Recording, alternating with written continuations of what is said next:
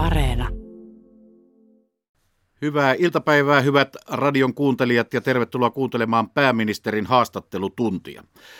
Korona- ja EU-huippukokoukset ovat hieman viivästyttäneet tätä syksyn starttia, mutta nyt mennään.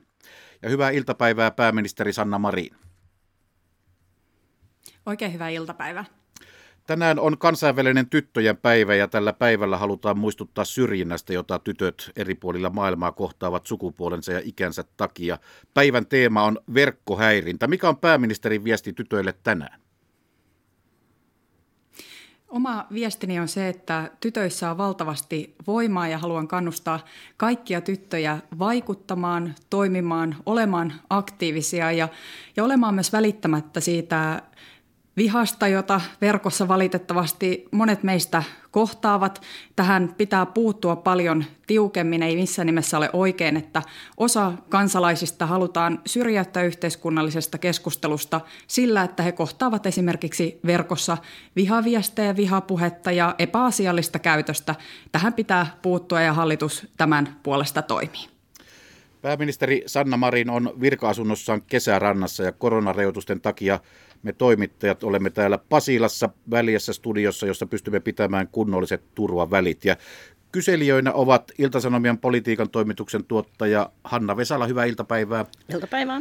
MTV-uutisten politiikan toimittaja Antunia Bäri, hyvää iltapäivää. Hyvää iltapäivää ja hyvää tyttöjen päivää. Sekä järjestävän joukkueen Yle Uutisten politiikan toimittaja Hannu Tikkala, hyvää iltapäivää Hannu.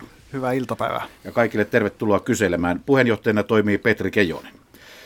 Teemojamme tänään ovat ainakin kolme isompaa kokonaisuutta, eli korona, sosiaali- ja terveydenhuollon uudistus, sote, josta hallitus on päässyt historialliseen sopuun sekä laajasti käsittäen yritysten yhteiskuntavastuu. Ja voi olla, että nämä aiheet tässä keskustelussa välillä menevät lomittain. Ja kerrotaan vielä kuuntelijoille, että, että koska olemme tällä tavalla etä keskustelussa, niin tässä aina tuota, niin tulee semmoinen hyvin pienen pieni, pieni viive tuohon, tuohon pääministerin ja toimittajan kysymyksen ja pääministerin vastauksen väliin, mutta elämme sen kanssa näin poikkeuksellisina aikoina. Mutta aloitetaan koronasta. Te pääministeri kommentoitte kiivana käyvää koronakeskustelua jo aamupäivällä Twitterissä. Hanna Vesala, Iltasanomat lähtee tästä. No niin, pääministeri Marin tämän kyselytunnin alla todellakin sinko sitten ilmoille kipakan twiittiketjun, jossa kysyitte, mihin oppositio, erityisesti kokoomus, tähtää viime päivien kritiikillään vihan lietsontaan kysyitte. Ö, olette itsekin ollut luomassa vastakkainasettelua. Alueet eivät hoida koronaa teidän mielestänne riittävän hyvin. Yritykset ovat olleet vastuu, vastuuttomia. Mikä teidän oma vastuunne tässä on? Te johdatte Suomea, eikö teidän tehtävänne ole koota suomalaiset yhteen, jotta voitamme tämän syvän kriisin, kuten olette sitä kutsuneet? No tässä kysymyksessä tuli ehkä hieman kärjestyksiä. Olen tällä viikolla kyllä useissa kohdin kehunut monia alueita, jotka ovat tarttuneet koronatoimiin aikaisin ja riittävällä vakavuudella. Esimerkiksi Kuhmossa, Mikkelissä, nyt myös Vaasassa on tartuttu tiukempiin toimiin, jotta paikalliset epidemiaryppäät saadaan painettua ja on saatu painettua alas. Toivottavasti myös Vaasassa tältä osin hyvin onnistutaan, mutta on totta se, että kaikkialla Suomessa näihin toimiin ei olla ryhdytty aivan niin tarmokkaasti kuin oltaisiin voitu ja sen vuoksi hallitus tulee ensi viikolla antamaan vahvemmat suositukset kaikille alueille siitä, miten taudin eri vaiheissa tai epidemian kiihtymisen eri vaiheissa on hyvä toimia. Meille tietenkin ensisijaista on se, että koronatilanne pysyy hallinnassa ja tautiryppäät saadaan painettua nopeasti alas. Se on ainoa keino, jolla me voimme pitää yhteiskuntaa myös mahdollisimman paljon auki. Mitä tulee sitten opposition tällä viikolla esittämään kritiikkiin, itseäni on syytetty valehtelusta ja hallitusta ja myös terveysviranomaisia on syytetty harhaanjohtamisesta. Mielestäni nämä eivät ole olleet asiallisia väitteitä, niille ei ole ollut tosiasia pohjaa, ne eivät ole perustuneet mihinkään faktoihin tai tietoon, vaan ovat enemminkin olleet ehkä tällaista aika kärjekästä keskustelua. En oikein voisi sitä edes kritiikiksi sanoa, koska kritiikkiin kuuluu se, että kritiikki on asiallista. Nämä ovat olleet hyvin kärjekkäitä viestejä, joilla on selkeästi haluttu herättää epäluottamusta päättäjiä ja myös viranomaisia kohtaan. Mielestäni tällainen keskustelukulttuuri ei ole asiallinen. Pääministeri, kysyin äsken teidän oman vastuunne perään tässä asiassa siihen, ette nyt vastannut, niin voitteko vastata vielä siihen ja koetteko siis, että teidän hallituksenne on jollain tavalla nyt ää, suuren hyökkäyksen kohteena laajemmallakin rintamalla kuin vain opposition kautta? Tietenkin hallitus kantaa isoa vastuuta niin tässä vakavassa tilanteessa kuin muutenkin, ja valtaa pitäviä pitää aina voida arvostella, pitää esittää kritiikkiä ja pitää haastaa, ja ilman muuta on, on selvää, että demokratiaan kuuluu se, että oppositio haastaa hallitusta. Siitä ei missään nimessä ole kyse, mutta olen joutunut oikomaan näitä virheellisiä väitteitä, joilla ei ole mitään tosi pohjaa tuomaan faktat esiin ja mielestäni tämä ei ole hyökkäys, vaan sellaista toimintaa, jota pitää tehdä silloin, kun virheellisiä väitteitä esitetään. Antonia Berg, MTV. Oppositio ja kokoomushan on nyt esittänyt epäluottamuslauseen Krista Kiurua perhe- ja peruspalveluministeriä vastaan, nimenomaan häntä vastaan. Niin miten te itse näette tämän viestinnän? Krista Kiuruhan ei ole maailman selkein ministeri jossain tiedotustilaisuuksissa ja näin, niin miten voisi selkeyttää enemmän tätä hallituksen viestiä?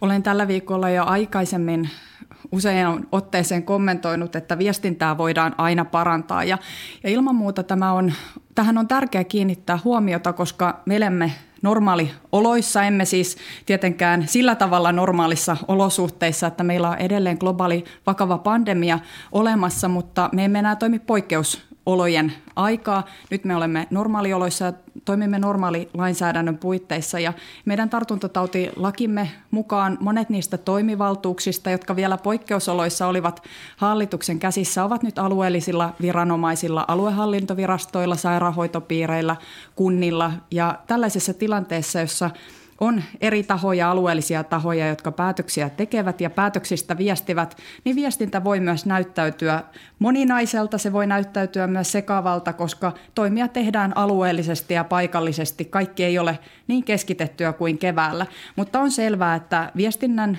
osalta on syytä syytä selkeyteen ja tähän hallitus tulee kiinnittämään entistä enemmän huomiota. Me tulemme tästä myös ensi viikolla keskustelemaan, koska olen aivan samaa mieltä siitä, että ei voi olla niin, että suomalaiset eivät tiedä eri alueilla selkeästi, mitkä ovat ohjeet ja suositukset. Kyllä kaikki suomalaiset ansaitsevat selkeää viestintää. Mielestäni Krista Kiuru on kyllä perhe- ja peruspalveluministerinä tehnyt erittäin hyvää työtä koko koronakriisin ajan, niin keväällä, kesällä kuin nyt syksyllä. Hän on hyvin tarmokkaasti tehnyt toimia ja työtä sen eteen, että epidemia on saatu pidettyä hallinnassa. Ja sitten Hannu Tikkala, Yle Uutiset. Niin sanoitte tuossa aiemmin ja kirjoititte aiemmin, että Krista Kiurulla on koko hallituksen tuki takana. Oletteko keskustelleet tästä asiasta keskustalaisten kanssa ja millaista viestiä sieltä on tullut ja millaista heidän äänestyskäyttäytyminen tulee olemaan? Olen keskustellut asiasta ministeri Kiurun kanssa ja tällä viikolla itse asiassa sote-ministeriryhmässä ollaan kokoonnuttu pitkiä iltoja paljon on vietetty aikaa tämän sote-uudistuksen parissa ministerityöryhmän kokouksissa. Itse asiassa tuolla kokouksessa, jossa kaikki puolueet ovat läsnä, niin, niin siellä on yhdessä ministeri Kiuru Kiurun kanssa käyty tämä tilanne läpi ja on annettu hallituspuolueille selvitystä myös tästä tilanteesta. Minun käsitykseni on se, että kyllä kaikki hallituspuolueet seisovat tässä yhdessä rintamassa eikä hallituksen sisällä mitään kysymyksiä asian osalta ole. Ministeri Kiurulla on minun ja koko hallituksen luottamus ja asiasta on myös hallituspuolueiden kanssa keskusteltu. Ja mennään tästä nätisti kierrosta eteenpäin. Hanna Vesala, Ilta-Sanomat, ole hyvä. Palaisin tähän näiden alueiden rooliin. Äh, kun olette kuitenkin sanoneet, että kaikki alueet eivät ole toimineet tässä riittävän hyvin, niin jos katsotaan, mitä on tapahtunut, niin, ja, ja tästä syystä hallitus antaa nyt ensi viikolla uutta ohjeistusta. Näille alueille lähetettiin ohjauskirje 24. elokuuta, 15. syyskuuta. Silloin osa Suomea oli jo kiihtymisvaiheessa. STM Tuija Kumpulainen myönsi ISS aivan suoraan, että kesälomat ja rauhallinen tautitilanne hidastivat asioita, koronan toinen aalto ei voinut kuitenkaan kenellekään enää Suomessa sen mahdollisuus olla kenellekään Suomessa tässä vaiheessa yllätys. Miksi näihin toimiin ei ryhdytty jo aikaisemmin? Itse luin tuon haastattelun, johon viittasit ja minun käsityksekseni jäi sen haastattelun pohjalta, että eri alueilla ei välttämättä olla ehkä nähty sitä, että tilanne voi nopeastikin muuttua vakavammaksi. Eli, eli se rauhallinen tautitilanne kesällä varmasti on vaikuttanut siihen, että kenties sitten syksyn tulle niin nopeasti ei olla lähdetty toimiin. Olen kyllä sitä mieltä, että, että toimiin on syytä ryhtyä, enkä missään nimessä halua kritisoida alueita tai, tai nostaa mitään yksittäistä aluetta tikunokkaan. Kuten aikaisemmin sanoin, monilla alueilla on toimittu hyvin ennakoitavasti on tartuttu toimeen sillä tavalla, että nämä paikalliset epidemiaryppäät on nopeasti saatu painettua alas. Ja me tarvitsemme tällaista otetta kaikilta alueilta, koska tauti on vakava ja, ja nämä tartuntaketjut voivat nopeastikin levitä, jos riittäviin toimiin ei ryhdytä. Me tulemme keskustelemaan ensi viikolla hallituksessa toimenpiteistä, suosituksista alueiden tueksi niin, että kaikilla alueilla myös uskalletaan tarttua toimeen riittävän vahvasti. Ei kyse ole alueiden syyllistämisestä, vaan siitä, että, että tauti saadaan pidettyä hallinnassa. Antunia Berg, Iltasanomat. Eikö, anteeksi, ja haluan vielä, haluan vielä tässä sanoa, sanoa sen pahoittelut ei, voin vakuuttaa myös, että ei hallitus ole kesällä lepäillyt tai lomaillut. Koko kesä on valmisteltu niin lainsäädäntömuutoksia kuin tehty toimia sen eteen, että syksyn tullen, kun mahdollisesti toinen aalto lähtee liikkeelle ja nyt me näemme, että näin, näin myös on, niin koko kesä on tehty kyllä toimia sen eteen, että tilanteeseen on varauduttu ja että tauti, tautia hallitaan ja hillitään ja, ja sen etenemistä voidaan estää. Meillähän on tämä testaa, jäljitä, eristä, hoida hybridistrategia, eli meillä on tämä testaa, jäljitä, eristä, hoida malli ja sen lisäksi kohdennettuja rajoitustoimenpiteitä. Ja kun tauti, tauti kiihtyy, niin silloin näitä rajoitustoimenpiteitä joudutaan ottamaan enemmän käyttöön, mutta pyrimme siihen, että toimisimme niin, että alueellisesti painetaan tautiryppäitä alas. Ja tässä me tarvitsemme kyllä paikallisten toimijoiden aktiivista otetta. Puheenjohtaja, puheenjohtaja ottaa tähän väliin yhteen kysymyksen ennen kuin Antuunia lähtee, lähtee viemään keskustelua eteenpäin. Siis otetaan suora teidän vastauksenne tuohon mitä kokoomuksen puheenjohtaja Petteri Orpo tänään tuolla aamupäivällä Twitterissä teiltä penäsi, että onko THLn pääjohtajaa painostettu olemaan ilmaisematta asiantuntijan näkemystä ja siihen onko suomalaisia johdettu harhaan maskien suhteen. Tällä tavalla ää, kokoomuksen puheenjohtaja teiltä tuota, niin, kysyi Twitterissä. Mikä on teidän vastauksenne tähän? No ensinnäkin vastaan siihen, että suomalaisia ei olla johdettu harhaan. Hallitus on toiminut kaikissa tilanteissa terveysviranomaisten asiantuntija-arvioihin nojaten. Me olemme kuunnelleet asiantuntijoita ja tehneet ratkaisuja sen pohjalta. Tietenkin monet näistä rajoitustoimenpiteistä, joita on otettu käyttöön, ovat luonteeltaan myös sen laisia, että meidän pitää aika tarkasti punnita paitsi epidemiologisia näkökulmia, myös muita näkökulmia, millä tavalla rajoitustoimenpiteet esimerkiksi vaikuttavat talouteen ja ihmisten terveyteen. Eli laaja harkinta ollaan käytetty, mutta tämän kaltaisissa toimenpiteissä ennen muuta ollaan nojattu terveysviranomaisten asiantuntemukseen ja tässä on matkan varrella myös tullut lisää tietoa ja aina sen ajankohtaisimman tiedon mukaisesti olemme toimineet. Minä en ole kyllä kuullut missään, että, että THLn pääjohtaja oltaisiin painostettu. Kun tällaisia väitteitä esittää, niin niille pitäisi olla katetta. On aika kohtuutonta heittää ilmoille tällainen syytös ilman, että tarkentaa, mihin tämä syytös oikein perustuu. Terveyden ja hyvinvoinnin laitos ei keväällä katsonut, että on syytä antaa virallista maskisuositusta. Ja hallitus tietenkin on nojannut Terveyden ja hyvinvoinnin laitoksen virallisiin linjauksiin, ei, ei yksittäisten toimijoiden näkemyksiin, vaan THL virallisiin linjauksiin. Mutta kun tällaisia syytöksiä esittää, niin niille pitäisi kyllä olla myös perusteita. Antunia Bari. Totesitte tässä, että koko hallitus seisoo Krista Kiurun takana, mutta tämä hallituksen sisäinen tiedonkulku on ollut aika sekava sekin. Ministeri Lintilän lisäksi moni muu ministeri on itse asiassa todennut, kun olen kysynyt heiltä, että he eivät tiedä, missä mennään joissain koronavalmisteluissa tai muissa asioissa. Ja aina silloin on selitys, että se on STM ja nimenomaan Krista Kiurun takana. Niin tuntuu vähän siltä, että Kiuru tahallaan pimittäisi joitakin tietoja muilta, niin onko tällainen hyväksyttävä ja mitä te aiotte tehdä hallituksen johtajana tämän tilanteen muuttamiseksi? Tiedonkulkua voidaan varmasti aina parantaa, mutta ei varmasti myöskään tietoa olla missään nimessä pimitetty. Meillä on useita ministeriöitä ja, ja useissa ministeriöissä valmistellaan erilaisia asioita. En minäkään pääministerinä pysty arvioimaan kattavasti sitä, minkälaista valmistelua kussakin ministeriössä on, vaan kukin ministeriö aina vastaa siitä oman hallinnon alansa valmistelusta. Koronatoimissa kyllä hallitus on viikoittain käynyt tilannetta, tautitilannetta läpi ja viikoittain lähestulkoon myös kokoontunut neuvotteluihin näiden asioiden osalta ja siellä ollaan aina kuultu se ajankohtaisin tilanne ja ajankohtaisin tieto, mutta on myös ihan luontevaa, että, että yksittäiset muiden ministeriöiden ministerit eivät aina tunne yksityiskohdiltansa joidenkin toisten ministeriöiden valmistelua. Mutta tiedonkulussa on varmasti aina parannettava varaa ja tätäkin asiaa tullaan käymään hallituksessa läpi, mutta mitä tulee esimerkiksi niihin neuvotteluihin, joita meillä on ollut vaikkapa ravintoloita koskien, niin hyvin kattavasti siinäkin tehtiin työtä sosiaali- ja terveysministeriö ja työ- ja elinkeinoministeriö välillä, jotta saadaan myös kattavia vaikutusten arviointeja näiden päätösten tueksi.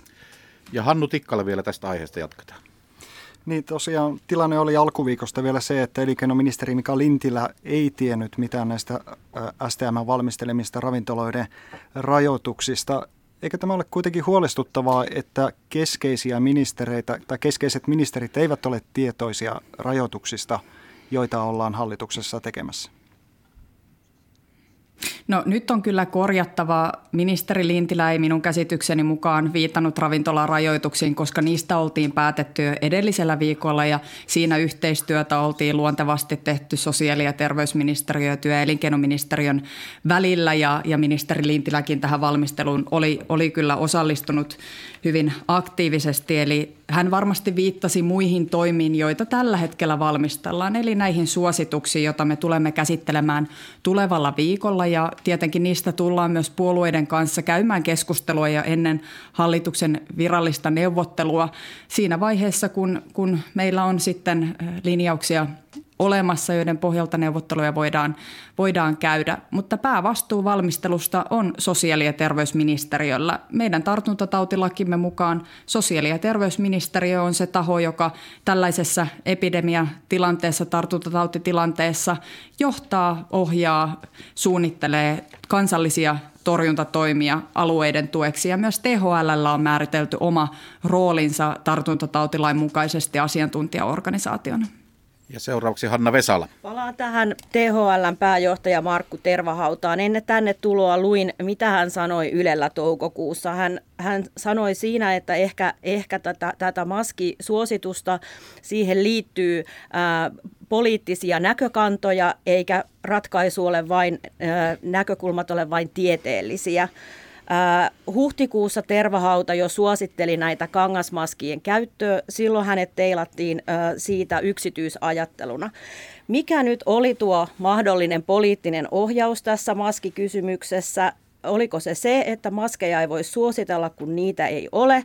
Ja kun teidän hallituksenne koko ajan sanoo, että se nojaa asiantuntija-arvioihin, niin onko Markku Tervahauta teille sellainen viranomainen, jonka näkemykset eivät sitten kuitenkaan hallitukselle tässä tilanteessa käyneet? No tämä kysymys oli kyllä aika monipolvinen, mutta pyrin siihen täsmällisesti Ei se vastaamaan. ollut monipolvinen, se oli aivan mitä selkeä. Tulee, No ensinnäkin mitä tulee tähän tervahaudan näkemyksiin, niin tuolloin siis Terveyden ja hyvinvoinnin laitos virallisena kantoinansa ja hallitus neuvotteluissaan kuuntelee ennen muuta, mikä on THL, siis Terveyden ja hyvinvoinnin laitoksen virallinen näkemys, asiantuntijanäkemys. Me emme ikään kuin poimi sieltä yksittäisiä henkilöitä ja kysy vain yksittäisten henkilöiden kantaa, vaan, vaan THL muodostaa yhdessä asiantuntija porukkansa kanssa, sen asiantuntijaorganisaationsa kanssa THL viralliset näkemykset ja hallitus nojaa päätöksissään näihin yhtä lailla kuin myös STMn asiantuntemukseen, koska STM käy säännönmukaista keskustelua esimerkiksi sairaanhoitopiirien ja sairaanhoitopiirien tartuntatautilääkäreiden kanssa. Eli kun näitä arvioita tehdään, niin ne nojataan aika laajaan näkemykseen siitä, että millä tavalla pitäisi kussakin epidemiavaiheessa toimia. Tervahauta on antanut oman näkemyksensä asiasta ja se on pantu merkille, mutta me olemme kuunnelleet THL, THL virallista kantaa tässä kysymyksessä niin kuin minun mielestäni pitääkin tehdä. Mitä tulee sitten siihen, että minkä takia keväällä ei annettu maskisuositusta, niin ensimmäinen syy on se, että asiantuntijat eivät tuolloin katsoneet, että tällaista yleistä maskisuositusta tulisi antaa. Itse asiassa muissa Pohjoismaissakaan mitään tällaista laajaa maskisuositusta ei ollut käytössä.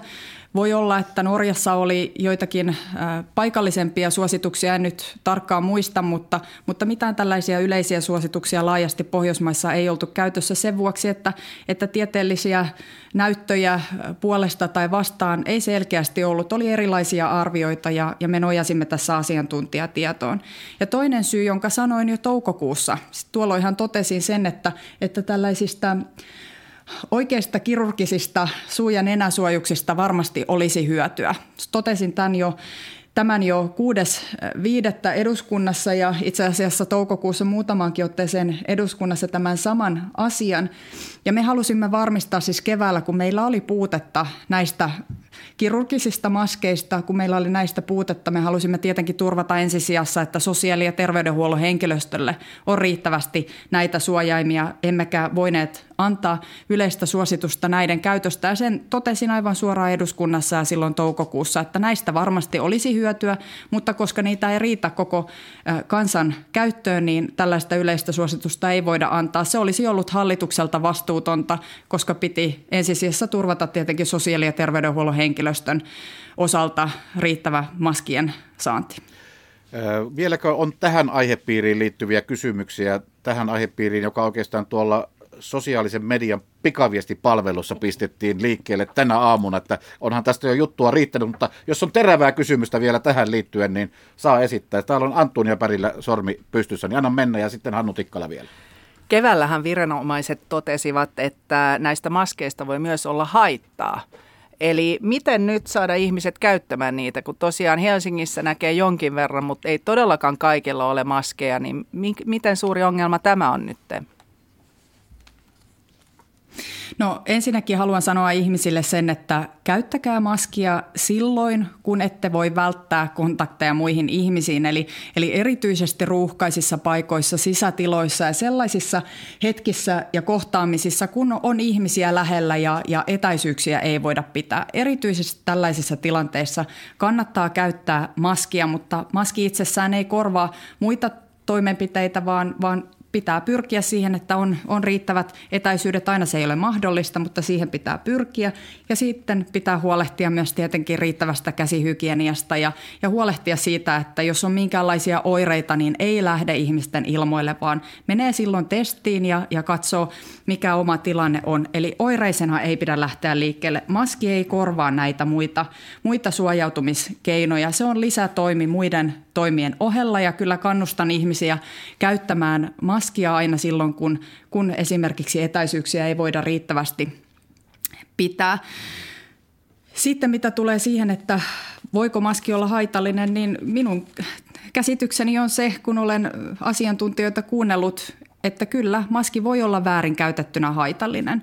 Jos sitä ei käsittele oikein, jos ei esimerkiksi maskin poisoton jälkeen ja roskin laittamisen jälkeen pese käsiä ja, tai käytä käsidesiä, niin silloin se voi tarttua sitten käsistä, omista käsistä se, se mahdollinen virus ympäristöön. Eli kyllä maskia pitää käyttää oikein. Puhtain käsin laittaa päälle, ei koskea siihen suojusosaan itsessään. Sitten kun sen ottaa pois, se pitää laittaa roskiin tai, tai tiiviiseen tilaan esimerkiksi pieneen muovipussiin ja, ja sitten pitää desifioida kädet ja putsata kädet. Eli, eli maskia voi myös käyttää väärin, mutta toivon mukaan ihmiset osaavat käyttää maskia oikein. No siinä tuli nyt sitten oikein maskin käyttöohjeet valtakunnan korkeimmalta huipulta, että kiitos siitä, että nämä, nämä nyt sitten ovat ne ohjeet, jotka pääministeri antoi. Hannu Tikkala tähän aiheeseen vielä ja sitten mennään jo muihin aiheisiin. Niin, koska tässä julkisessa keskustelussa nyt on vakavia syytöksiä ja vihjailuja olemassa, niin kokoomus vihjasi, että tässä toukokuussa valmistuneessa selvityksessä maskien käytöstä sitä olisi poliittisesti ohjattu. Pitääkö tämä paikkaansa? Se ei pidä paikkaansa. Nämä syytökset ovat kyllä aika rajuja, joita tällä viikolla on esitetty. Myös tämä tutkimuksen tehnyt professori on kiistänyt sen, että tätä tutkimusta oltaisiin poliittisesti ohjattu, eikä minullakaan tällaisesta ole mitään tietoa. Nämä ovat aika rajuja syytöksiä. Olisi kyllä hyvä, että kun tällaisia syytöksiä esitetään, niin silloin olisi niille jotakin perusteita esittää, koska nämä ovat aika rajuja ja tällaisilla syytöksillä, kun niitä heitetään ilmoille ilman tarkempia faktoja tai tietoja tai, tai, tai todisteita, niin niillä rapautetaan luottamusta terveysviranomaisia kohtaan, asiantuntijoita kohtaan ja ikään kuin annettaisiin ymmärtää, että, että olisi johdettu harhaan, vaikka tällaisesta ei ole olemassa mitään todisteita. Kuuntelette, hyvät Radio Suomen kuuntelijat, pääministerin haastattelutuntia. Pääministeri on tuolla virka-asunnossaan kesärannassa ja, ja kyselijät ovat täällä Helsingin Pasilassa. Välimatka on tuommoinen muutama kilometriässä. Ja tuota, sitten vaihdetaan sillä tavalla aihetta korona tähän seuraavaankin teemaan vielä vaikuttaa, mutta puhutaan koronan vaikutuksista talouteen. Matti Vanhanen, valtiovarainministeri, sanoi eilen TV1 ykkösaamussa, että miljardilla alkava lisäbudjetti on jo valmisteilla ja siihen leivotaan muun muassa koronan vaikutuksia kuntiin. Tänään tulee voimaan koronarajoituksia ravintoloiden toimintaan. Antuunia Berg jatkaa tästä. Niin, koronahan on vaikuttanut todella paljon meidän talouteemme ja tänä vuonna otetaan velkaa Suomessa noin 20 miljardia ja ensi vuonna jo 11 miljardia vähintään. Niin miten paljon teidän näkemyksenne mukaan meillä on varaa vielä velkaantua koronan takia ja kuinka kauan? Niin, tämä on erittäin syvä, syvä kriisi. Se on paitsi terveydellinen, se on myös taloudellinen ja ja me joudumme ottamaan velkaa, olemme joutuneet velkaantumaan tänä vuonna mittavasti ja velkaannumme myös ensi vuonna ja, ja me joudumme tässä tilanteessa ottamaan velkaa, koska me tietenkin haluamme varmistaa sen, että selviäisimme kriisistä mahdollisimman vähin vaurioin. Olemme ohjanneet esimerkiksi yrityksille mittavasti tukia sen vuoksi, että emme näkisi tarpeettomia konkursseja ja sitä kautta työttömyyden lisääntymistä. Mielestäni se on ollut vastuullista toimintaa tässä tilanteessa eikä mitenkään poikkeuksellista. Myös muut maat toimivat samoin, koska on Tällaisessa pandemiatilanteessa tietenkin järkevää se, että valtiot kantavat isompaa vastuuta. Valtiolla on leveämmät harteet ottaa iskua vastaan yritysten, ihmisten, perheiden, alueiden, kuntien puolesta ja näin me olemme toimineet. Mutta on totta, että tämä myös rasittaa julkista taloutta ja pidemmällä aikavälillä meillä pitää olla myös näkymä siihen, millä tavalla velkaantuminen taitetaan ja millä tavalla velkaantuminen saadaan käännettyä laskuun. Hahmottaisin tätä niin, että ensimmäisenä kokonaisuutena pitää olla kasvun hakeminen. Eli siinä vaiheessa, kun pääsemme tästä talouskurimuksesta yli, meidän pitää hakea voimakkaasti uutta kasvua, koska se vaikuttaa myös siihen, minkälainen velkasuhde meillä on suhteessa talouteen. Eli kasvun hakeminen on se ensimmäinen asia ja sen vuoksi me teemme nyt näitä elvyttäviä toimia Suomessa ja aivan kaikkialla muuallakin, koska me haluamme päästä siihen kasvuun kiinni, kun kasvu käynnistyy. Toisena kokonaisuutena on se, että me teemme rakenteellisia uudistuksia, rakenteellisia toimia, joilla vahvistetaan työllisyyttä pidemmällä aikavälillä. Hallitus on tehnyt näitä päätöksiä nyt budjettiriihessään ja me tulemme tekemään näitä päätöksiä myös kehysriihessä ensi keväänä ja siitäkin eteenpäin. Meidän tavoitteenamme on vahvistaa työllisyyttä 80 000 työllisellä hallituskauden päätöksin. Ja kolmantena kokonaisuutena näiden lisäksi siis elvytyksen, kasvun hakemisen, rakenteellisten uudistusten lisäksi kolmantena kokonaisuutena voi tulevaisuudessa olla myös sopeutustoimet, niin menosopeutus kuin tulosopeutus, mutta sen aika ei missään nimessä ole nyt, vaan nyt pitää tehdä elvyttävää politiikkaa, oikeanlaista suhdannepolitiikkaa matalasuhdanteessa. Ja myöhemmin, kun me haluamme tasapainottaa julkista taloutta, niin tietenkin voi tulla kysymykseen myös sopeutustoimet, mutta se, se keskustelun paikka ei ole tämä hetki. Tosiaan totesitte tuossa, että hallituksen tavoitteena on nyt nostaa työllisten määrää ainakin 80 000 työllisellä. Mutta budjettiriihessä hallituksella ei kuitenkaan riittänyt kanttia itse tehdä näitä päätöksiä, vaan siirsitte suurin osa näistä rakenteellisista uudistuksista näihin työryhmiin. Miksi näin? No Tämähän ei nyt aivan näin ole, vaan kyllä hallitus teki suurimman osan näistä päätöksistä. Me olemme tehneet päätöksiä, joilla saadaan 31 000-36 000 työllisyysvaikutukset. Se osa, joka tästä laitettiin vielä jatkotyöstöön työmarkkinajärjestöille, on tämä yli 55-vuotiaiden työllisyysasteen nostaminen. Tämä halutaan tehdä yhdessä työmarkkinajärjestöjen kanssa, koska siellä on myös laaja asiantuntemusta siitä, minkälaisia toimia olisi hyvä tehdä ja uskon myös, että, että tekemällä yhteistyössä työmarkkinajärjestöjen kanssa saamme aikaan sellaisen tasapainoisen kokonaisuuden, jossa on niin tämä työllistämispuoli kuin sitten myös turvan vahvistamisen puoli yli 55-vuotiaille työikäisille ihmisille. Eli me haemme tasapainoista kokonaisuutta, mutta valtaosaltansa päätökset siis jo tehtiin. Ja tämänkin osalta, tämän viimeisen palasen osalta on niin, että jos työmarkkinajärjestöt eivät kykene hallitukselle esittämään ratkaisua tähän kokonaisuuteen, niin hallitus tekee päätökset itse vielä tämän vuoden puolella. Täällä kyselijänä ovat siis äh, Ilta-Sanomien politiikan toimituksen tuottaja Hanna Vesala, MTV-uutisten politiikan toimittaja Antonia Bäri ja seuraava kysyjä eli Yle Uutisten politiikan toimittaja Hannu Tikkala. Hannu, ole hyvä. Niin kuten sanoitte tuossa, tuossa niin yli 55-vuotiaiden osalta näitä työllisyystoimia nyt tehdään siellä työmarkkinapöydässä. Millaisia viestejä sieltä nyt on kantautunut siitä, että saadaanko näitä toimia siellä aikaiseksi? No heillä on aikataulu marraskuun loppuun, eli marraskuun loppuun mennessä pitää tuottaa sellainen ratkaisu, jossa on paitsi tämä työllistämiskulma, niin siinä on myös tämä turvan kulma, eli me tietenkin haluamme, että työllisyysastetta yli 55-vuotiaiden osalta nostetaan, mutta samalla pitää parantaa myös ikääntyneiden työntekijöiden turvaa ja asemaa työmarkkinoilla.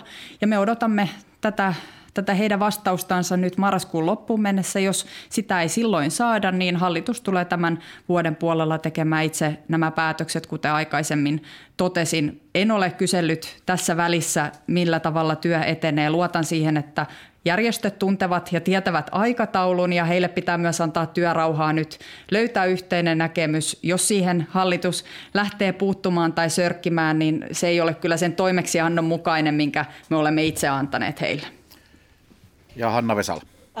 Pre- presidentti Tarja Halonen äh, tuli teidän tueksenne viikonloppuna ISN haastatteluissa. Hän siinä painotti tämän metsäteollisuus ryn irtautumispäätöksen jälkeen, että työ, työmarkkinaneuvottelevat ovat osa pohjoismaista kulttuuria, mutta hän sanoi siinä myös tähän teidän yritysvastuupuheisiinne liittyen, niin, että ikään kuin elinkeinoelämä ja kokoomus yhdessä olisivat olleet tässä asialla. Ja koetteko te jotenkin niin, että, että tässä tällaisella laajemmalla rintamalla on yritetty äh, toimia ja niin, että te itse olette hallituksessa antaneet paljon yrityksille, mutta äh, ikään kuin quid pro quo, nyt odotatte heiltä tässä sitten äh, omia ratkaisuja ja tukea teille.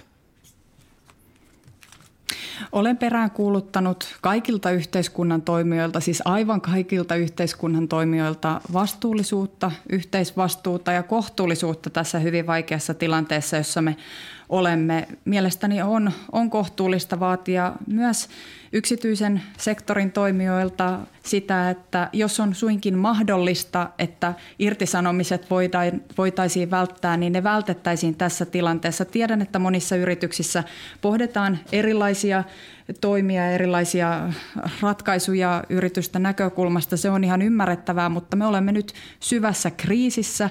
Me olemme kriisissä, jossa ihmisten on vaikeaa työllistyä, kun, kun olemme laskusuhdanteessa. Ja tässä tilanteessa olen siis peräänkuuluttanut sitä, että jos on mahdollista välttää irtisanomisia, niin niitä vältettäisiin kaikin keinoin juuri sen vuoksi, koska ihmisten on nyt vaikea saada uutta työtä, päästä työn syrjään kiinni tällaisessa kansallisessa kriisitilanteessa, missä, missä me olemme. Eli tässä hetkessä pitäisi olla malttia, pitäisi olla kohtuullisuutta, pitäisi tuntea sitä yhteisvastuullisuutta siinä, että yhdessä tästä kriisistä selviämme.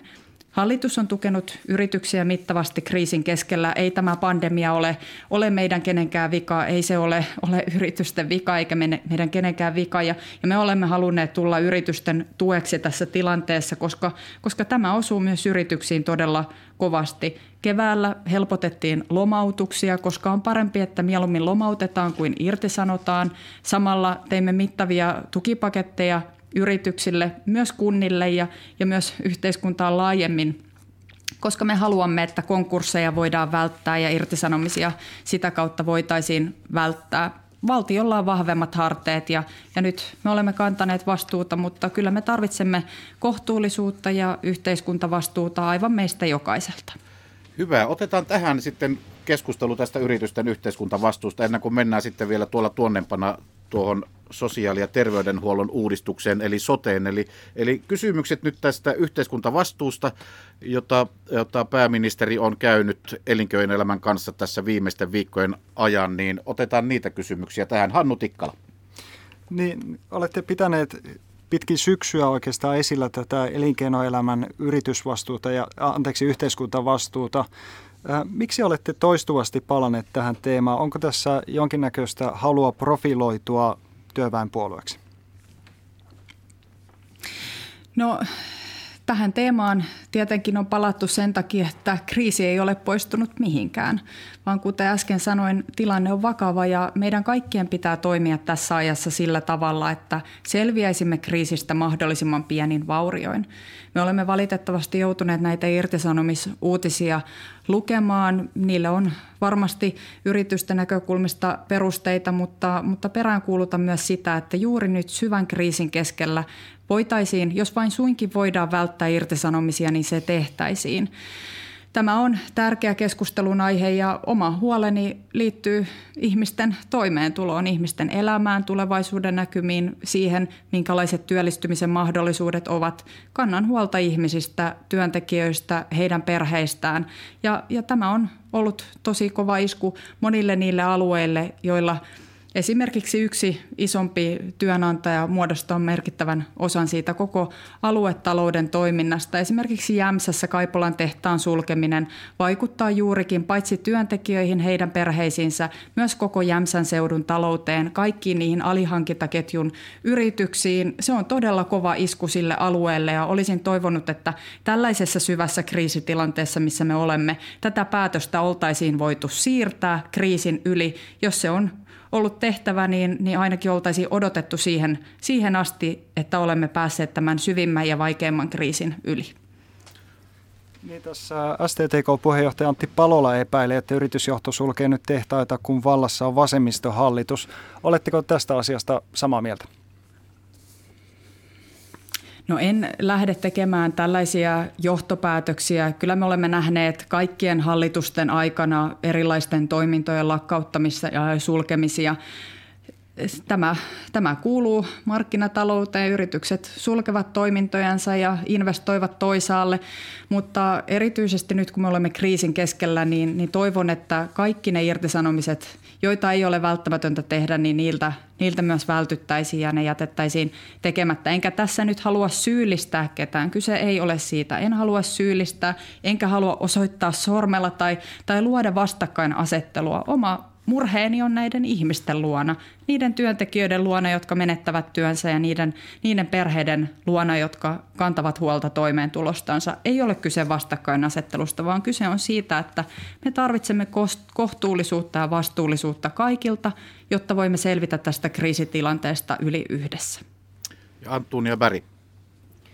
Tänään tiukemmat ravintoloiden rajoitukset astuivat voimaan viidellä alueella – ja siellähän todellakin seurauksena tästähän on itse asiassa niin, että työttömien määrä kasvaa eikä työllistettyjen. Eli kuinka vastuullista tämä sitten on hallituksen puolelta? Peräänkuulutatte sitä, että ei irtisanota ihmisiä, mutta tästähän nyt seuraa, kun puolet asiakaspaikoistakin poistetaan ihan lounasravintoloissakin, niin, niin tästähän tulee kyllä irtisanomisia, niin mikä on hallituksen vastuu? Hallitus kantaa tässä tilanteessa raskasta vastuuta ja voin kyllä vakuuttaa, että näitä päätöksiä ei ole tehty kevyin mielin tai kevyin sydämin, vaan, vaan erittäin raskain sydämin. Nämä ovat vaikeita päätöksiä, kun me joudumme rajoittamaan elinkeinotoimintaa sen vuoksi, että meillä on globaali pandemia. Suomessakin tautitapaukset ovat lisääntyneet päivittäin ja aika monet näistä, näistä tartuntaketjuista ovat myös lähtöisin erityisesti yökerhoista, mutta aina niissä tilanteissa, jossa, jossa on ihmisiä samassa paikassa paljon ja varsinkin kun tautitilanne on, on paheneva, niin niihin tilanteisiin sisältyy riskejä. Tätä kokonaisuutta on tarkkaan punnittu ja me olemme antaneet nyt linjaukset siitä, että alueilla, joissa on kiihtymisvaihe käsillä tai leviämisvaihe käsillä, niin siellä ravintolat joutuvat sulkemaan ovensa kello 11. Anniskelun on lopetettava kello 10 ja asiakaspaikkojakin on rajoitettu juuri sen vuoksi, että tauti ei pääsisi leviämään. Nämä tehdään sen takia, että nämä toimet ovat välttämättömiä, ei niitä tehdä sen takia, että me haluaisimme rajoittaa elinkeinotoimintaa ja, ja kannan myös murhetta ja huolta totta kai näiden yrittäjien puolesta ja, ja koen, että, että tämä on heidän näkökulmastansa tietenkin erittäin valitettava ja harmillinen tilanne. Voin vain vakuuttaa, että ei näitä päätöksiä tehdä kevyesti, vaan, vaan sen takia, että, että me haluamme estää virusta leviämästä ja hallita, hallita tätä tilannetta, että se ei menisi pahemmaksi.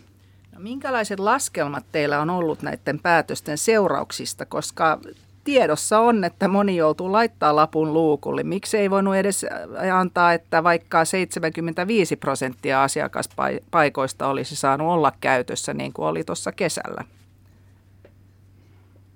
Kuten sanoin aiemmin jo, me olemme tehneet meidän linjauksemme ja päätöksemme nojaten siihen asiantuntijatietoon, joka meillä on käytössä ja terveysviranomaiset asiantuntijat ovat arvioineet tämän osalta, että tämän kaltaisiin rajoitustoimiin olisi syytä lähteä. Tietenkin me olemme myös punninneet toisia näkökulmia talouden näkökulmia, yritystoiminnan näkökulmia, mutta hallitus on yhdessä näihin linjauksiin päätynyt ja tietenkin me toivomme, että, että tilanne kestää niin vähän aikaa kuin mahdollista. Tautiryppäät saadaan hallintaan ja tilanne kaiken kaikkiaan parannisi, mutta kun me nyt katsomme näitä lukuja niin Suomesta kuin kaikkialta Euroopasta, niin näyttää siltä, että tauti erityisesti muualla Euroopassa etenee nyt todella kovalla vauhdilla. Me olemme nähneet erittäin hankalia hankalia tilanteita päivittäisissä tautitapauksissa. Taidetaan nyt tehdä ennätyksiä ympäri Eurooppaa, eli, eli kyllä tämä tilanne on, on todella vakava. Ja sen vuoksi näitä rajoitustoimenpiteitä myös valitettavasti joudutaan tekemään. Hyvä. Mennään kohta sitten seuraavan teemaan, mutta otetaan tästä yritysten yhteiskuntavastuusta vielä yksi tämmöinen kulma, joka tässä on pyörinyt myös pöydällä, tämä kun metsäteollisuus päätti poistua työehtosopimuksista, niin miten te pääministerinä, kun tässä nyt arvellaan sitä, että voi olla, että muitakin aloja sieltä on sitten lähdössä tälle tielle, niin, niin kannustatteko tälle tielle vai mikä on teidän näkemyksenne siitä, että pitäisikö tämmöisissä työehtosopimuksissa mieluummin pysyä vai pitäisikö lähteä tämmöiselle paikallisen sopimisen linjalle?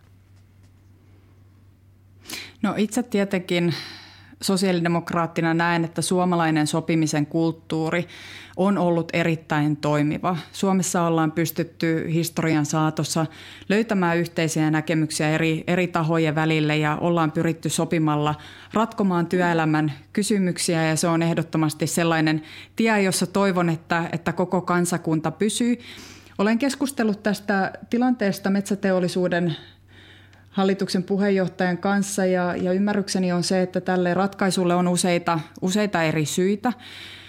He ovat tehneet oman ratkaisunsa ja silti, silti sopimuksiin pitää tulevaisuudessakin pystyä. Palkansaajat tietenkin toimivat samalla tavoin kuin aikaisemmin sopimuskumppanina ja, ja nyt sitten yritys.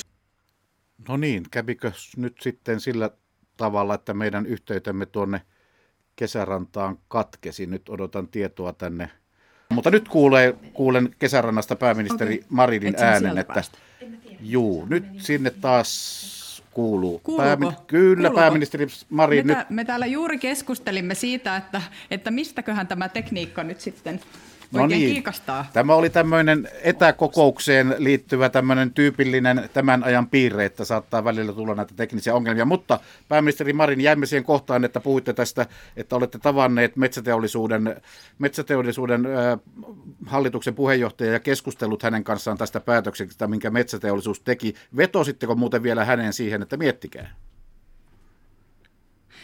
Hallitus ei ole työmarkkinaneuvottelujen osapuoli. Nämä ratkaisut ovat, ovat osapuolten käsissä. Hallitus ei tähän sillä tavalla puutu, enkä, enkä itse myöskään tästä asiasta tietenkään viestittänyt, mutta, mutta kysyin niitä syitä, että mitä tässä oli takana ja, ja sain, sain vastauksen ja, ja ymmärrykseni on kuitenkin se, että siellä pyritään löytämään nyt ne toimivat mallit, joilla työehtosopimuksista voidaan tulevaisuudessa neuvotella sitten yrityskohtaisesti. Eli, eli tässä tilanteessa tietenkin toivomme sitä, että, että asioista voidaan sopia niin, että emme näe erilaisia häiriöitä sitten, sitten vaikkapa siellä käytännön elämässä. Eli, eli korostan sitä, että, että sopimiseen pyrittäisiin myös muuttuvissa tilanteissa. Hyvä. Mennään sitten näihin sote-asioihin, sosiaali- ja terveydenhuollon uudistukseen. Ehditään sitä vielä tässä käydä lähetyksen päätteeksi läpi. Nimittäin hallitus ilmoitti perjantaina, että se on päässyt sopuun pitkään jo useamman hallituksen aikana valmisteilla olevasta sosiaali- ja terveydenhuollon uudistuksesta sotesta. Ja tästä jatkaa Yle Uutisten Hannu Tikkala. Niin, ainakin tällä hetkellä näyttää, että sote-uudistus etenee aikataulussa, ainakin sen, siinä aikataulussa, minkä hallitus on sille määrit, määrittänyt. Riittääkö pääministerillä kuitenkin usko, että tällä kertaa tämä sote-uudistus saadaan valmiiksi? Kyllä itselläni riittää usko, mutta on totta, että tässä on vielä monta vaihetta edessä. Nyt on päästy yhteisymmärrykseen hallituksen sisällä uudistuksen eri kohdista, mutta tämä menee vielä lainsäädännön arviointineuvoston arvioitavaksi. Sitten se lähtee eduskuntakäsittelyyn ja siellä eduskuntakäsittelyssä tietenkin käydään vielä laajat asiantuntijakuulemiset ja, ja tehdään tarvittaessa viilauksia tähän kokonaisuuteen. Eli, eli nyt on otettu yksi askel eteenpäin, mutta on tässä vielä monia muita askeleita myöhemminkin otettavana sitten kun lainsäädäntö on eduskunnassa hyväksytty, niin sitten voimme sanoa, että kokonaisuus on maalissa. Hannu Tikkala. Niin Ylen tietojen mukaan Länsi-Pohjan sairaanhoitopiirin keskussairaala ulkoistus jouduttaisiin nyt perumaan, äh, jos esitys menee tässä muodossa läpi, mikä se hallituksen pöydällä tällä hetkellä on. Pitääkö tämä paikkaansa ja saako Länsi-Pohja pitää jatkossa myös keskussairaalansa? Minä en lähde näihin yksityiskohtiin kommentoimaan. Tämä asia tullaan esittelemään ensi viikon alkupuolella. Eduskuntaryhmät saavat tästä kokonaisuudesta selvityksen ja, ja sen jälkeen ministeri Krista Kiuru tulee tämän kokonaisuuden esittelemään myös julkisuuteen. En tässä vaiheessa lähde kommentoimaan näitä yksityiskohtia. Hanna Vesala, Ilta-Sanomat. Koska e, ette varmasti näitä yksityiskohtia niin hirveästi aio avata, niin kysyn näistä soten säästöistä. Viime hallituskaudella tavoiteltiin jopa kolmen miljardin säästöjä. Se oli ehkä sitten kunnianhimoista. Nyt tässä on vain puoli miljardia tämä luku, niin riittääkö tämä, tämä täm, tähän uudistuksen säästötavoitteeseksi, kun se kuitenkin on yksi keskeinen asia, miksi sitä tehdään? Sosiaali- ja terveydenhuollon uudistuksen keskeisin tavoite on se, että me voimme turvata suomalaisille tulevaisuudessakin hyvät sosiaali- ja terveydenhuollon palvelut ja parantaa esimerkiksi perustason palveluihin pääsyä. Tässä myös haetaan tietenkin integraatiota niin sosiaali- ja terveyspalveluiden välillä kuin myös erikoistason ja perustason palveluiden välillä. Ja tällä kaikella ajatellaan saavutettavan se, että saamme paremmat palvelut ihmisille, toimivat palvelut ihmisille tulevaisuudessa ja myös haettua niitä kustannussäästöjä, kun esimerkiksi hoitoon pääsee oikea-aikaisesti nykyistä aiemmin, eivätkä ongelmat kärjistyisi, jolloin turvaudutaan erikoistason palveluihin, jotka ovat paljon kalliimpia. Mutta tätä tehdään ennen muuta ihmisten hyvinvointi edellä, ihmisten tarpeet edellä ja toivottavasti se tuottaa meille myös merkittävää kustannushyötyä pidemmällä aikavälillä, kun palvelut voidaan tuottaa järkevämmin, oikea-aikaisemmin ja, ja paremmin. Pääministeri Sanna Marin, kuvatkaa hieman sitä prosessia, koska tämä tuli hieman niin kuin yllätyksenä, että tässä ollaan oltu aika lailla semmoisessa sote-hiljaisuudessa. Se tiedetään, että hallituspuolueilla on molempien keskeisten sote-valiokuntien tuota, puheenjohtajan paikat, siis sosiaali- ja terveysvaliokunnassa ja sitten tuolla, tuolla, tuolla perustuslakivaliokunnassa, niin miten tämä prosessi tässä meni hissun kissun vähän radiohiljaisuudessa ja yhtäkkiä sitten sanotaan, että, että sote syntyi, hallitussopu syntyi, niin miten tämä prosessi on tässä oikein mennyt? Sosiaali- ja terveydenhuollon uudistus on niin iso kokonaisuus, että on tärkeää saada tämä kokonaisuus jo tänä syksynä eduskuntaan, jotta se ehtii sitten huolellisesti myös eduskuntakäsittelyn käydä niin, että tällä hallituskaudella saamme tämän kokonaisuuden valmiiksi. Sen vuoksi sosiaali- ja terveydenhuollon uudistusta ollaan valmisteltu myös tämä koko korona-aika. Eli sen lisäksi, että sosiaali- ja terveysministeriössä ollaan, ollaan tehty todella paljon töitä tämän koronaepidemian hillitsemiseksi koko viime kevät, tämä kesä ja, ja tämä syksy. Sen lisäksi siellä ollaan myös tehty työtä sote-uudistuksen eteenpäin viemiseksi juuri sen vuoksi, että tällä hallituskaudella ehdemme tämän kokonaisuuden viemään eteenpäin. Meillä ei ole ollut siis mahdollisuutta ikään kuin laittaa tätä asiaa hyllylle odottamaan, vaan tätä on työstetty tässä, tässä rinnalla. Ja monet ministerit, ministeri Krista Kiurun johdolla ovat myös tälläkin viikolla kokoontuneet erittäin monta kertaa, istuneet myöhään yöhön useina päivinä ja, ja näistä asioista neuvotelleet ja käyneet näitä yksityis kohtia läpi. Eli, eli kyllä voin sanoa, että, että paljon töitä tehdään sen eteen, että suomalaisten sosiaali- ja terveydenhuollon palvelut saadaan, saadaan turvattua ja myös sen eteen, että tämä epidemia saadaan pidettyä hallinnassa. Hanna Vesala seuraavaksi. No, tässä on tarkoitus perustaa 20 itsehallinnollista sote-maakuntaa. Onko näiden viikonloppujen neuvottelujen jälkeen vielä näiden nimi maakunta vai ovatko ne hyvinvointialueita? Kyllä hallituksessa tätä kokonaisuutta työstetään, työstetään yhdessä. Itse en ole ollut sote-ministeriryhmän kokouksessa paikalla. En, en kuulu tähän, tähän ministereiden joukkoon, jossa tästä kokonaisuudesta on neuvoteltu. Siellä on kaikkien puolueiden ministerit läsnä neuvottelijoina. Meillä sosiaalidemokraateilla edustajina ovat olleet ministeri Krista Kiuru ja ministeri Sirpa Paatero ja kullakin puolueella on omat edustajansa. En ole ollut näissä yksityiskohtaisissa keskusteluissa mukana, enkä ole tällaisesta kuullut, mihin viittaatte. Antonia Berg. Niin sote-uudistustahan on yritetty vuodesta 2005 ja aikaisemmat esitykset ovat tyssänneet eduskunnassa perustuslakiin, niin kuinka luottavainen olette nyt siihen, että tällä kertaa perustuslaki ei ole mikään ongelma tässä? No tietenkin perustuslakivaliokunta tulee huolella tämän kokonaisuuden käsittelemään. Uskon, että, että näistä aikaisemmista kokemuksista ja, ja lausunto kierroksista, mitä perustuslakivaliokuntakin on tehnyt, kuunnellut asiantuntijoita, saanut lausuntoja, niin nämä kaikki on huolella nyt perattu, jotta ne samat karikot voitaisiin tällä kertaa välttää. Mutta perustuslakivaliokunta tietenkin toimii itsenäisesti, nojaa omat arvionsa asiantuntijoiden arvioihin ja, ja senkin vuoksi minun on täysin mahdotonta ennakoida perustuslakivaliokunnan näkemyksiä. Mielestäni niitä on syytä tarkalla korvalla kuunnella, tehdä kaikki ne korjaukset, mitä sieltä mahdollisesti tulee sitten esitettäväksi ja, ja kyllä meidän pitää sillä tavalla suhtautua nöyrästi niihin arvioihin, mitä perustuslakivaliokunta esittää. Meillä on tässä vielä vajaa viisi minuuttia aikaa, niin käytetään tähän sote-asiaan tämä loppuaika. Hannu Tikkala, ole hyvä. Niin näin isoon uudistukseen mahtuu tietysti aina paljon kritiikkiä ja sitä kritiikkiä esitettiin tuolla lausuntokierroksella. Yksi keskeisimmistä kritiikeistä liittyy tähän rahanjakoon jatkossa ja varsinkin isot kaupungit ovat kritisoineet sitä, että uudistus vie kaupungeilta ja kasvavilta kaupungeilta tulot ja kyvyn investoida jatkossa. Miten hallitus aikoo ratkaista tämän ongelman? Tietenkin yksi semmoinen iso kokonaisuus, jota tässä rinnalla myös valmistellaan, on maakuntien verotusoikeus, koska se pitää olla niin, että taho, joka päättää, joka vastaa palveluiden järjestämisestä, joka vastaa myös palveluiden tuottamisesta, niin tällä taholla pitää olla myös mahdollisuus päättää kokonaisuuden rahoituksesta. Se on ainoa tapa, millä voidaan varmistaa se, että, että päätöksiä tehdään siellä järjestäjän taholla monestakin näkökulmasta – hyvin.